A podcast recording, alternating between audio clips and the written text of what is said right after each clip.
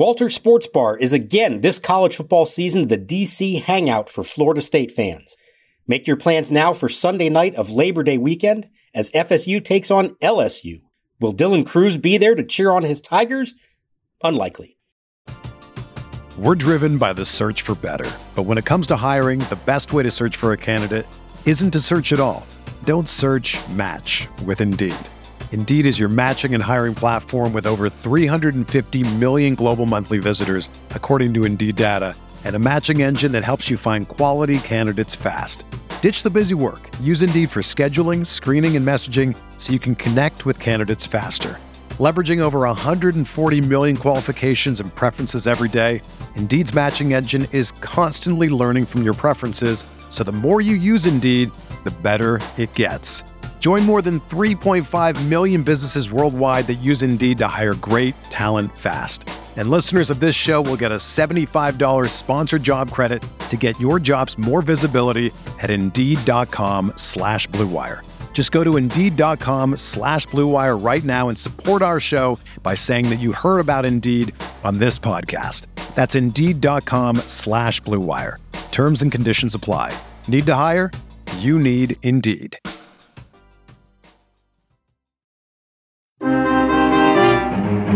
Pitch. Swing a long drive left field. Forget about this one. It's way back there, and it is long gone.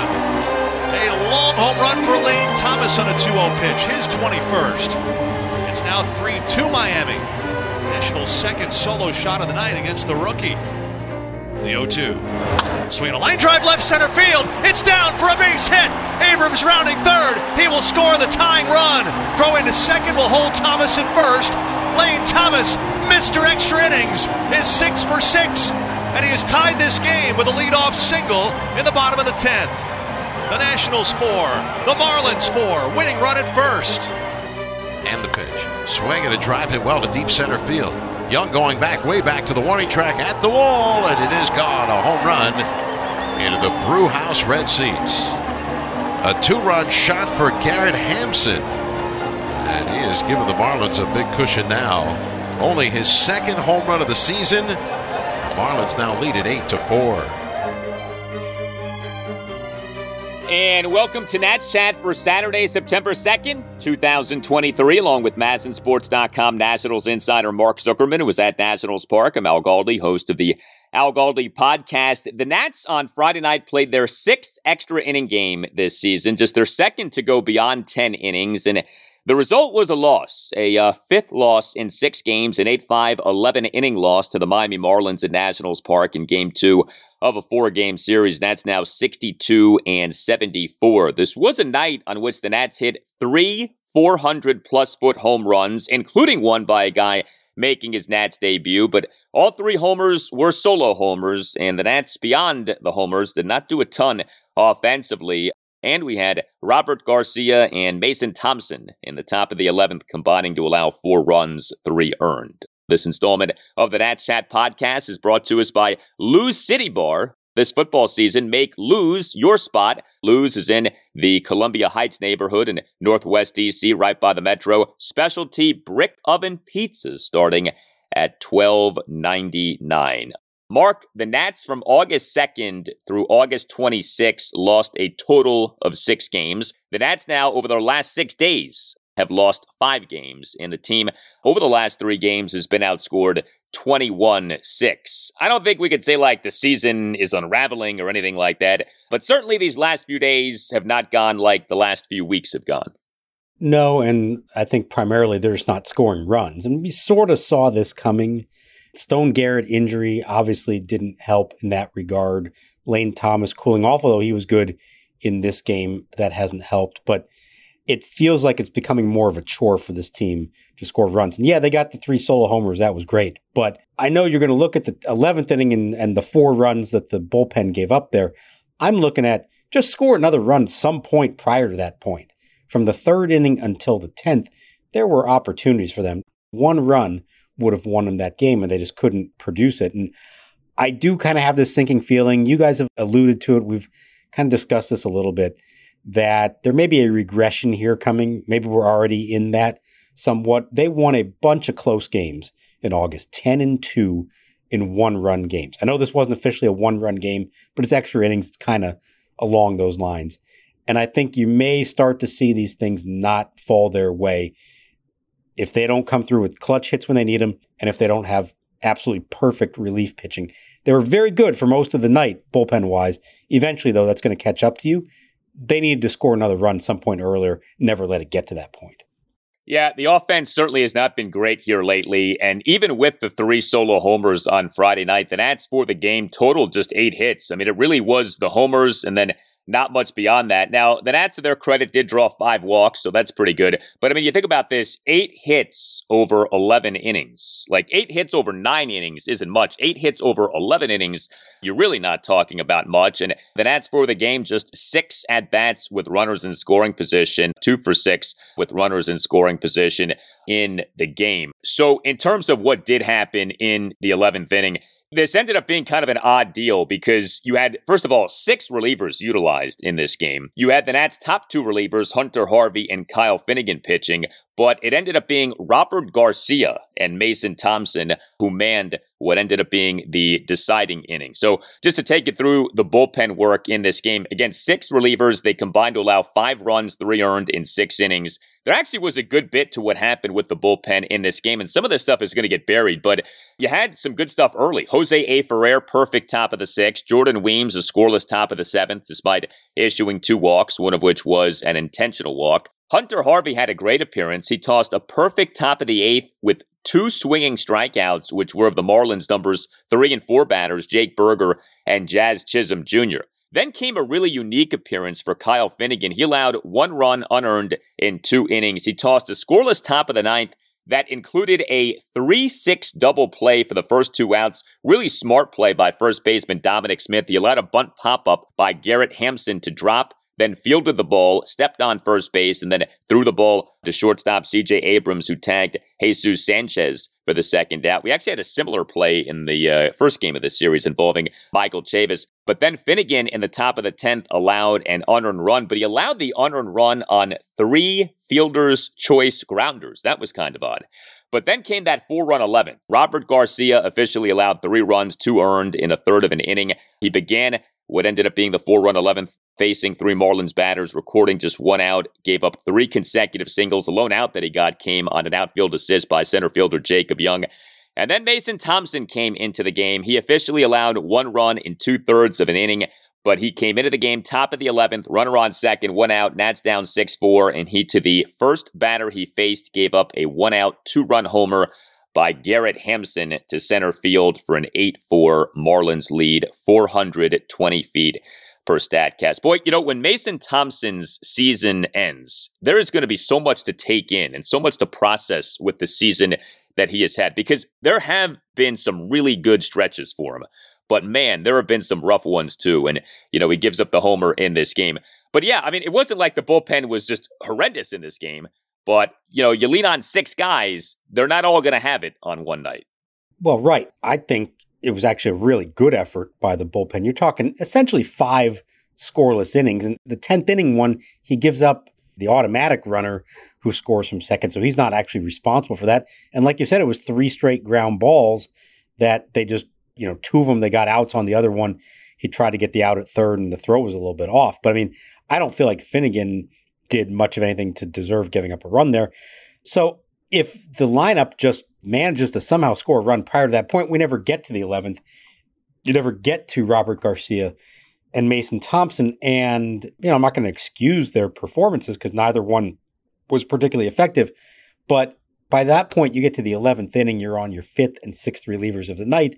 It's hard to just count on keep getting lockdown performances straight through the night like that. And again, an automatic runner, so it's a little bit of a tough spot to enter. I didn't think Garcia was that bad. It was three straight singles, and a couple of them were on the ground, not a whole lot of loud contact. Mason Thompson, though, boy, I, I don't know what to make of him. Like you said, he's been really good at times, but his bad has been really bad, and his inability to maintain any consistency through the season, I think, is probably the biggest takeaway. That is something he's going to have to figure out, the mechanics, how to keep that in line. But I think more than that, he's got to learn how to get out when he's not feeling one hundred percent right. If his mechanics aren't on point, if his command isn't on point, you got to learn how to get outs. It cannot be just a blow up anytime that happens, because the rules of baseball today are you have to face three hitters. So if Davey Martinez puts him in a game and he doesn't have it on the first batter, you can't take him out unless he's hurt. I think this is some significant work he's got to put in this offseason to try to make that next step. I don't want to give up on him because his good is really good, but he's got to find some level of consistency and learn how to pitch his way out of spots when he doesn't have his best stuff on a given night. His E R A for the season is now five fifty. So, you know, we could say he has pitched well at times, and he has. I mean, that's not fake. Like, that really has happened. But boy, I mean, he's flirting with an E R A of six for the season, and he has pitched a good bit this season. Like, it's not like that's based on, you know, twenty innings of work on the year. I do want to highlight this too, you know, with some of the good that we do talk about with the Nats bullpen. It's worth noting this. The Nats for this season have by far the most home runs allowed by relievers in the majors. eighty-one home runs allowed by Nats relievers this season. The second highest total, as we are taping this installment of the Nats Chat podcast, is sixty-nine. So you think about that. eighty-one home runs given up by your relievers this season. Next worst total is sixty-nine. You are twelve home runs worse than the next worst total in terms of relief pitching home runs allowed this year. That is something that really does need to get under control, because even the best guys, Finnegan and Harvey, have had an issue with that at times, giving up the home run. That obviously is like a killer when you have a bullpen that gives up bombs. And this Nats bullpen, even with some of the good stuff that it has done, has given up home runs really throughout this season. And I don't know what the number is, but a lot of home runs to the first batter faced, which happened in this game with Thompson. I feel like that has been a consistent theme. Guy comes in out of the pen, immediately, bam, home run, which is, you know, the last thing that you want to have happen. So it's been very Jekyll and Hyde. There's been a lot of good stuff in there. They have been, especially the tried and true late inning types like Finnegan and Harvey, Weems here lately, have been very good late in these close games. But when they're bad, they're really bad. And, you know, the kind of the same thing. You're, we're going to look at the Nats' total bullpen E R A, and it's not going to be very good this year, in part because there were a good number of just blow-up games. And I, I think you could almost put this one in there, giving up four runs there in the eleventh. When they get scored on, it's not just the one run or two runs. It seems like it falls apart on them, and they don't even give their teammates a chance to rally at the end of the night. The Nats starting pitcher on Friday night was Jake Irvin. After his last outing, I said on uh, the installment of this podcast that I thought Jake Irvin at that moment was the Nats' best pitcher, that he had been pitching the best of any guy in the Nats rotation. You look at his previous three starts working backwards, one run in six innings, six scoreless innings, two runs in six and two-thirds innings with six strikeouts. Pretty good stuff from Irvin, all things considered. Well, he was not particularly good on Friday night. Wasn't terrible, but, you know, I guess we have come to expect more from Jake Irvin. And I, I think in, in a strange way, that's actually a compliment to Jake Irvin that, you know, he on Friday night does what he does, and we're actually kind of disappointed. So three runs in five innings. Now, he only gave up four hits, a double and three singles, but he issued three walks. He threw a lot of balls, eighty pitches, forty-four strikes versus thirty-six balls. Top of the first, he allowed a run on a leadoff single by Luis Arraez to center field on an oh two pitch, and a two-out R B I single by Jazz Chisholm Junior to right field for a one nothing Marlins lead. Irvin in the top of the third allowed two runs, although the inning could have been worse. He allowed each of the first three batters to reach base to give the Marlins the bases loaded with no outs. Irvin issued a leadoff five-pitch walk of the Marlins' number nine batter, Jacob Stallings, then gave up a first-pitch double by Luis Arraez to right field and uh, passed a uh, sliding Lane Thomas, and then Irvin issued a four-pitch walk of the ex-Nat, Josh Bell, but did only give up two runs in that inning. Like I said, could have been worse. So three runs in five innings for Irvin. What'd you think about how he pitched on Friday night? I think it was the walks and just the falling behind hitters that has been a little out of character for him. What we've seen from him over this multi-month stretch where he's been, like you said, arguably their best starting pitcher, is that he gets ahead in the count. And you see what a difference it makes for him. It's important for every pitcher, but it feels like for him, maybe even more so than anybody else, when he's up oh one, it opens the door for more. He's able to expand the zone and get outs. And, you know, he goes deep in games as well. I know he only goes five in this one, but he finished strong, a one, two, three, fifth. He's only at eighty pitches, so arguably could have come back and thrown another inning. And I get that maybe Davey decided late in the season, he's a rookie. There are they are watching his workload. Maybe let him finish on a high note, not extend that pitch count too much. So if that's him at his worst, that's a pretty good sign. If he can still keep your team in the game, three runs in five innings, no, you don't want that every time out. But on a night when he didn't have his best command, he did relatively minimize the damage and at least got through five innings. And how many times over the last few years have we said, boy, if they could just get a guy who gives you five innings and keeps your team in the game as your number five starter, how great would that be? So I think that's a good sign in the bigger picture if that is Jake Irvin at his worst. Yeah, I mean, three runs in five innings is his worst outing by far over his last four starts. That's pretty good. I mean, that's something that I think we all would have taken, uh, you know, not that long ago. This episode of Nat Chat is brought to you by Luce City Bar. Luce City Bar in Columbia Heights wants to elevate your sports bar experience. Meet us for happy hour weekdays starting at three o'clock, featuring discounted local beer, quick bites, cocktails, and more. Raise a glass to your team, the weekend, or a lively night out with new daily deals at Luce, including buy one, get one pizza on Mondays, Taco Tuesdays, Trivia Wednesday, and football specials all season long. Elevate your sports bar experience with us at Luce. We're located a half block from the Columbia Heights Metro at fourteen hundred Irving Street Northwest, with garage parking available across the street. Explore our dine-in and takeout menu at w w w dot luce city bar dot com and follow us on Instagram at luce city bar to stay updated on events and promotions. Hey guys, Al Galdi here to tell you about Factor, which is offering a great deal for listeners of the Nat Chat podcast, fifty percent off. September has arrived. Uh, that means even more of a focus on the Nats' promising young players, but that also means that your busy life now is even busier. Factor is America's number one ready-to-eat meal kit. It can help you fuel up fast with chef-prepared, dietitian-approved, ready-to-eat meals delivered straight to your door. You'll save time, eat well, and stay on track with your healthy lifestyle. Too busy this fall to cook, but you want to make sure that you're eating well? Well, with Factor, uh, skip the extra trip to the grocery store and skip the chopping, the prepping, and the cleaning up too, while still getting the flavor and nutritional quality that you need. Go to factor meals dot com slash Nats Chat fifty and use the code Nats Chat fifty for fifty percent off. One more time, factor meals dot com slash Nats Chat fifty and use the code Nats Chat fifty to get fifty percent off. The one one pitch. Swinging a high fly ball, right center field and deep. Travis Blankenhorn. This one is long gone.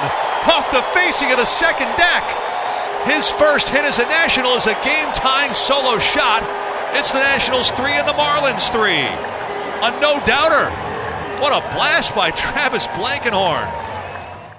That's offense overall not good on Friday night, but with the three home runs, it's worth sort of doubling down on each homer here. So Travis Blankenhorn is now playing for the Nats at the Major League level. We are in the month of September, and uh, the Nats' initial September call-ups were outfielder slash infielder Travis Blankenhorn and uh, also reliever Amos Willingham. He's back at the Major League level. The Nats on Friday afternoon announced that they had selected the contract of Blankenhorn from triple A Rochester. Kind of a, an interesting story. So this season is his age twenty-six season. He's a guy who the Nats signed to a minor league contract this past December, hit quite well for triple A Rochester this season, four hundred fifty-five plate appearances, O P S of eight seventy-seven. He has played in the majors. He, over the last few seasons, played for the Minnesota Twins and New York Mets, although not much, just thirty-one career major league plate appearances coming into Friday. He was taken by the Twins in the third round of the twenty fifteen draft. Blankenhorn was the Nats starting left fielder and number five batter on Friday night. And he went one for two with a solo homer and two walks. Bottom of the first, he drew a two-out walk despite having been down at one point oh two. Blankenhorn in an Nats two-run third, a two-out solo homer to right center field to tie the game at three, four hundred twenty-three feet per Statcast. And then Blankenhorn in the bottom of the fifth drew a two-out walk. So great name, Blankenhorn. And uh, Blankenhorn was blanking hitting in his Nats debut on Friday night. a very nice development, and one of those that you say, I don't know what it means in the bigger picture. Maybe it does mean that he could do more for them, and I think he's going to get a look. You know, they've really gone through their share of left fielders here over the course of the summer. Remember, it's supposed to be the Corey Dickerson and Stone Garrett platoon. Dickerson, of course, struggled mightily and was finally released, and Garrett finally seized the job only to suffer a, a terrible injury and is out for the year. So they've been mixing and matching, and they've been looking at a bunch of different guys, and up next is Travis Blankenhorn. Like a lot of these others, he is not the elite prospect. He is not viewed internally as the long-term answer there, but they've got a month to give somebody like this a shot and see if he can push his way into the mix. And that was an, about as good of an opening act as you can ask for. I thought it was really telling that in his debut for them, he's batting fifth. You know, Davey doesn't do that a lot. Trust a guy. And I know he's not a young kid, but throwing him right into the fire as the number five hitter in this lineup, and he delivered. So I think we're going to see more of him in that spot. So good for him. Bounced around a little bit. He had a big year at triple A, twenty-three homers. So I think there was a feeling like this guy could provide some pop for them. Left-handed hitter and something they've needed out there. We're going to see more of him. Again, I don't know what that really means. I, I kind of lump him in with that group of Blake Rutherford, Alex Call, Jacob Young, and some others that are sort of the placeholders until the real prospects arrive, whenever that happens, probably sometime early next year. But until then, it's an opportunity for every one of them to make a case to try to say, hey, don't forget about me. I can be a part of this thing as well. We have had kind of an interesting thing with the Nats lineups the last few days here.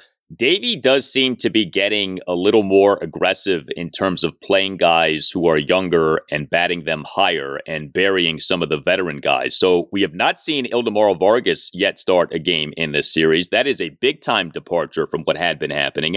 We on Friday night had Dominic Smith as the number eight batter. That is not something we have seen much of this year. You just mentioned Blankenhorn in his Nats debut being the Nats number five batter. The Nats cleanup batter in game one of this series was Carter Kiepum. Davey batted Kiepum in the cleanup spot on Thursday night. So some interesting developments with uh, what's going on with Davey's lineups here these last few games. And by the way, I think that these developments are good. Like, I think it's good that the Nats are uh, doing that. All right, so Blankenhorn homered on Friday night. Lane Thomas on Friday night was back, and he homered.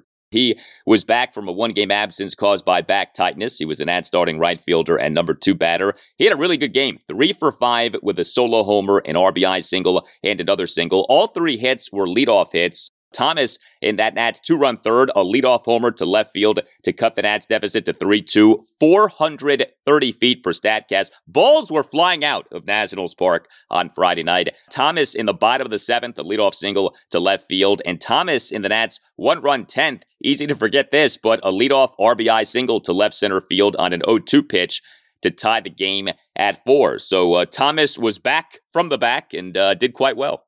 It had been a while since he homered. August eighth was his last one, so you're talking more than three weeks. We've talked about how he's cooled off some.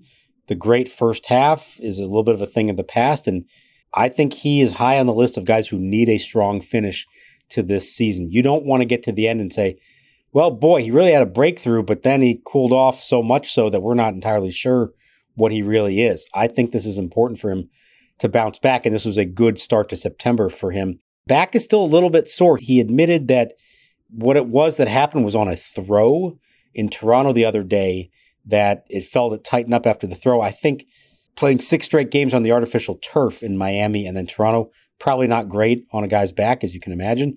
And it caught up with him, and he definitely felt it on that throw. But it was good to see him back in the lineup and good to see him produce to that extent. I think this is a big month for him to really solidify his standing. All those other guys we talked about, we know they're placeholders. Lane Thomas is the one who, based on what he's done over the, you know, several seasons now, but really what he did the first half of this year, who can keep himself ahead on the depth chart of James Wood, Dylan Cruz, Robert Hassel, all those guys.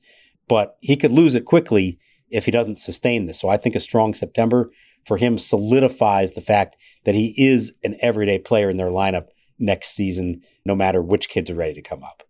Yeah, you know, we know the phrase, a four A player. I wonder sometimes with Lane Thomas if maybe he's a three and a half outfielder. Like, he's not a top three outfielder. He's not maybe a number four outfielder. Maybe he's better than most number four outfielders. So he's like a three point five outfielder. Like, he's capable, but is he on a good team a guy who is a regular everyday starter for you? Maybe not. I mean, overall, he's been the Nats' best batter this season, but we know that that isn't necessarily saying a ton. C J Abrams was the third Nat who homered in this game on Friday night. Only went one for five, but the one was a solo homer, one run first, a leadoff homer on an oh two pitch to the second deck in right field to tie the game at one, four oh nine feet per Statcast. His fifteenth home run this season. Uh, I know you put out the stat. You know, it's not often that we have had this, a Nats shortstop getting to at least fifteen homers in a season, but Abrams has done that. Yeah, look, it's Ian Desmond, Trey Turner, Danny Espinosa in the year that he was a shortstop, and now C J Abrams. So pretty good company there. And what C J brings to the table that most of those guys did not bring, only Trey Turner did, was the ability to steal a bunch of bases. So he's just a couple away from now being a fifteen-homer, forty-steal guy, and only Trey Turner has done that. I think the only other Nationals player who's had fifteen homers and forty steals in a year is Alfonso Soriano. So that's some very good company. And we've seen, like, this guy hits the ball with authority. His homers are not cheapies. He's not hitting wall scrapers the opposite field. He gets a hold of them and drives them to the pull side. And when you take that, along with everything else that he's doing on the bases in the field, you can see the makings of a really complete player there, with time and experience and just, you know, refining some things about his game and his swing. But I don't know, I almost feel like we're shortchanging it at times, like just how good and how talented he can be. The ability is certainly there. I mean, we noted this a few episodes ago. His August was not very good. So, you know, what you don't want is for this season to be all about his July and nothing else. So, you know, we talk about Lane Thomas needing a strong finish to the season. Would love to see Abrams have a good September, and at least you could say, all right, Abrams post the All-Star break really took things up a notch this year. But, you know, as we're watching him on a daily basis, and as so many people listening to this are, I don't know how you don't like the majority of what you're seeing. Like, there still are nits to pick. There still are aspects of his game that you do want to see improve. You'd like to see him draw more walks. He doesn't draw a ton of walks. But, you know, otherwise, fifteen homers. His O P S for the season, he's got that in the seven hundreds, so that's good. That was not something that he was anywhere close to a few months back. So, you know, he could end up finishing with some good numbers on the year, but I would like to see him end this season having had more than one good month. I, I do think that that matters. So hopefully, uh, you know, he's kicked off his September with a home run, and, you know, hopefully there is more of that to come. Hey, are you a law firm partner or an associate stuck on an underperforming franchise? Uh, do what Nationals legend Max Scherzer did. Demand a trade. He left the New York Mets, right? And uh, ended up on a contender in the American League. There might be greener pastures and a lot more money at another law firm for you and your team at another law firm, not to mention better management and better services to offer your clients. The law firm lateral partner market is still red hot, and Nats Chat sponsor Mason Kalfas is the best legal recruiter in Washington, D C, or anywhere. And Mason wants to help you find a new and better home. Mason Kalfas, he is the Scott Boris of legal recruiters. Put him to work for you. Mason will sit down with you and understand your practice and career or financial goals. You can reach Mason or any of his team of seven recruiters at two oh two, four eight six, three five three five or email Mason at mason at zenith legal dot com. That's two oh two, four eight six, three five three five or via email at mason at zenith legal dot com. Go Nats! The Nats will be contenders very soon, and you can be a contender even sooner. This year has been a busy year in the D M V for buying tickets, myself included, and Game Time has come up in the clutch. One show that I have my eye on for next month after the season is Lauryn Hill at Capital One Arena, Saturday night, October twenty-first.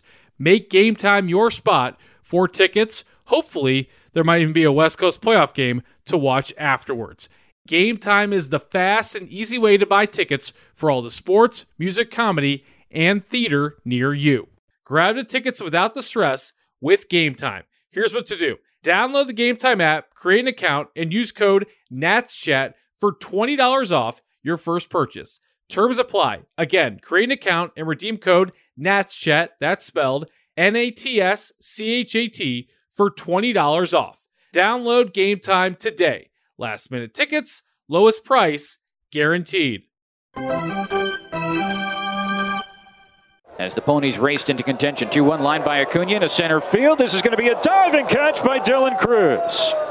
And that ends the inning. Here's your Dylan Cruz update for the game played Friday evening in Binghamton, New York. Cruz had his second multi-hit game since joining Harrisburg on August twenty-second. Cruz was in center field but was moved down in the order to the two spot behind Robert Hassel the third. He rewarded his manager, Delino DeShields, with a pair of hits, including a two-run double in the eighth, two for five on the evening, did strike out twice though. His O P S at the double A level is five sixty-four so far. The Senators did lose six to five to the Rumble Ponies. Now back to Mark and Al. Scott to the belt, he's ready. The kick in, here it comes. Swing and a miss. The ball short hop. Smith heads for first. Fortes, the throw down to Gurriel, is in time to complete the strikeout, two to three. And the Marlins have taken the first two games in this four-game series. Two games left in this series for the Nats against the Marlins. We have Trevor Williams starting game three on Saturday. That's a four oh five p.m. first pitch. And then Sunday afternoon, that was the game that was in question. one thirty-five, would Josiah Gray start? He had his bullpen session on Friday, and it looks like he is going to make that start.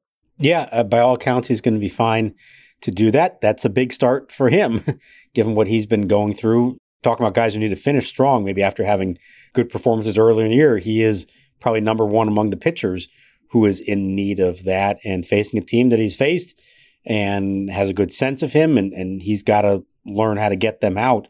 I'll be very interested to see how he handles that. And, you know, I'm curious how they're going to approach this. Right now, everybody's just kind of staying on turn rotation-wise, but we know that they've been hinting at this for months, that eventually they are going to either push guys back or shut them down or skip a start. How's that all going to actually look? It's a two-game series with the Mets coming up after that, so there is an opportunity if they want to finagle with it there. I thought maybe they would give Josiah more time, but they were so impressed with the bullpen session, they said, let's go ahead and let him make the start on turn, and uh, you know, we'll see how he does in that one. I think it's a really big start for him. I wonder if the competition has anything to do with it. The Marlins are not a very good hitting team. I wonder if the Nats look at the Marlins as a team against which Josiah maybe could get back on track. It is odd with this schedule, though, because, you know, you have the two off days coming up Monday and Thursday, and then the Nats go right back into another one of these stretches in which there are no off days. The Nats' next off day after this coming Thursday, scheduled anyways, is not until Monday, September twenty-fifth. So it's kind of like, get your rest this coming week, because after that, you are making a push, you know, really toward the end of the season. And the stretch during which you don't have any scheduled off days, you've got a series against the Dodgers, you've got a series at Milwaukee, you've got a four-game series against Atlanta, and then you get that off day on the twenty-fifth, and then you go into your final two series of the season, a two-game set at the Orioles, and then a three-game set at the Braves. So, I mean, if you're going to skip him, I guess, are they looking at skipping him after these two scheduled off days coming up? Because if so, that makes finding someone to pitch for him a little trickier, right? Because you don't have an off day to play with there. Right. That's why I thought maybe they would do it here, because there is more leeway and ability to finagle that because of the off days. I don't know how they're going to make that work. It is going to be kind of difficult. We haven't even gotten to what are they going to do with Mackenzie Gore and even potentially Jake Irvin down the stretch. This schedule in September is really weird. You've got these two two-game series against the Mets and then the Orioles, and you have off days on the front and back end of both of those, and then no other off days the entire month. And the last thing a team needs is two off days in the final week of the season. They don't need that, but that's what's going to be the case. So it is going to test them in terms of lining up their rotation, and if there are ways to give guys more time off or not, we'll have to see how that plays out. But that it's for that reason that I thought they would give Josiah a little extra time now, using the fact that they have Monday off to allow them to push him back a little bit. One more thing for you. So this is a show for Saturday, September second.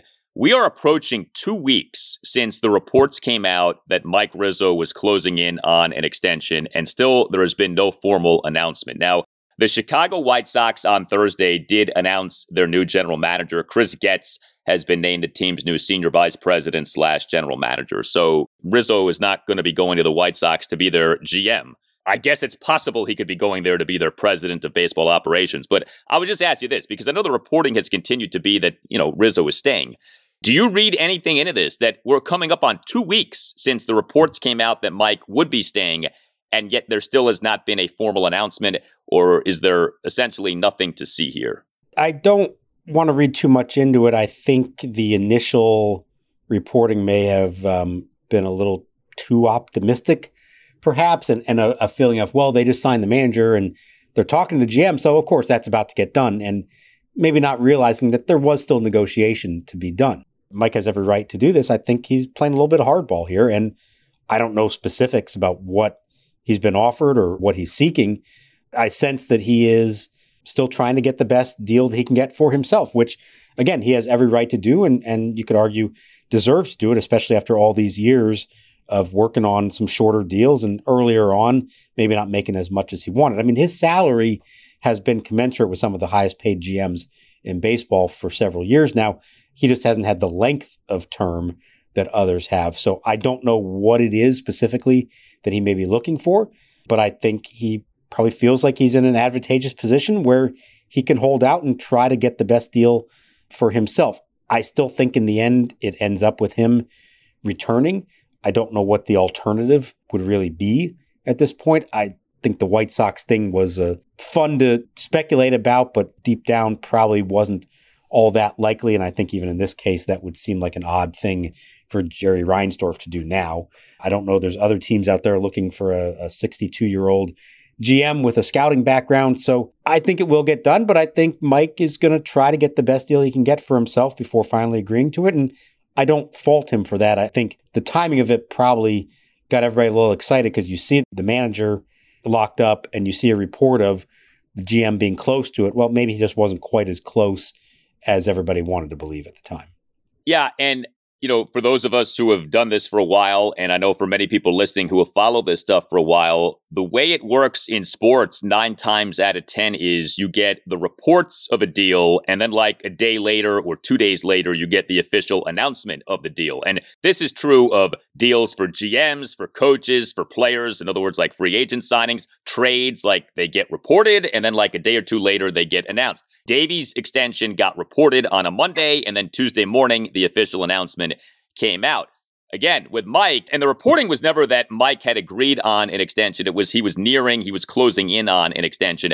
But again, this is almost two weeks ago now. And so, you know, you do wonder about it. The other thing, too, that strikes me as kind of funny is for years, of course, the learners have been famous for dragging things out and uh, sort of teasing people with deals. And, you know, they did this with Mike and Davey for a while of like, well, we don't know what we're going to do with your options, you know, and, and it was almost like not until the last possible second where those guys kept on. Maybe this is the revenge of Mike Rizzo, you know, and now he's playing that game of sort of stringing the learners along and, you know, prolonging the process. I don't know, something to think about, but it's not common that things go this way. Doesn't mean that Mike's leaving, but it, it doesn't usually play out like this to where you get the reporting and then two weeks go by and nothing has been announced. You also wouldn't normally get the manager done without the G M being done. That's not the typical way of doing it. But Rizzo was involved in the re-signing of Davey Martinez. I don't think he does that unless he believes he's also going to be returning to remain as Davey Martinez's boss. So I think the order of it's been a little odd. I think the initial reporting maybe jumped the gun a bit, but I do still believe in the end that the result is going to be the same thing. Yeah. And of course, an announcement could come on Saturday. So stay tuned. You tell us what you think. Hit us up on Twitter at Nats underscore chat. You can email the show, natschatpodcast at gmail dot com. You can also find us on our website, natschatpodcast dot com, at which you can buy a Nats Chat Podcast t-shirt. This installment of the Nats Chat Podcast brought to you by Luce City Bar. This football season, make Luce your spot. Luce is in the Columbia Heights neighborhood in Northwest D C, right by the Metro. Specialty brick oven pizzas starting at twelve ninety-nine. All Nationals radio highlights on Nats Chat are courtesy of one oh six point seven The Fan. A thank you to Tim Newmark for the Nats Chat Podcast music. Visit tim newmark dot com. For Mark Zuckerman, I'm Al Galdi. We thank you for listening, and we'll talk to you next time on the Nats Chat Podcast. Here's the windup and the pitch. Swing and a drive hit well to right by Abrams. This ball is going, going, and gone. Goodbye. C J Abrams with a leadoff home run. Instant offense ties this game here in the bottom of the first inning. It's the Nationals one and the Marlins one. Bang! Zoom goes Abrams with his fifteenth home run of the year.